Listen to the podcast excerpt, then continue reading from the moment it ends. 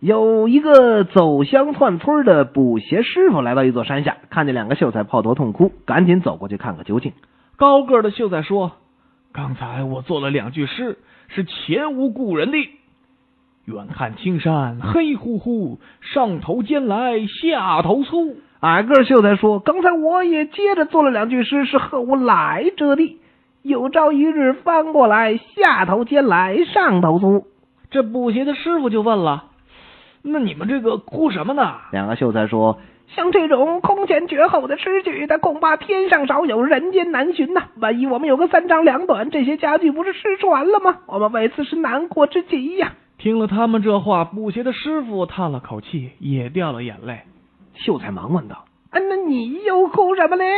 补鞋师傅说：“哎呀，都怪我跟师傅学手艺学的不全呢。”直到现在，牛皮吹破了，我还不会补呢。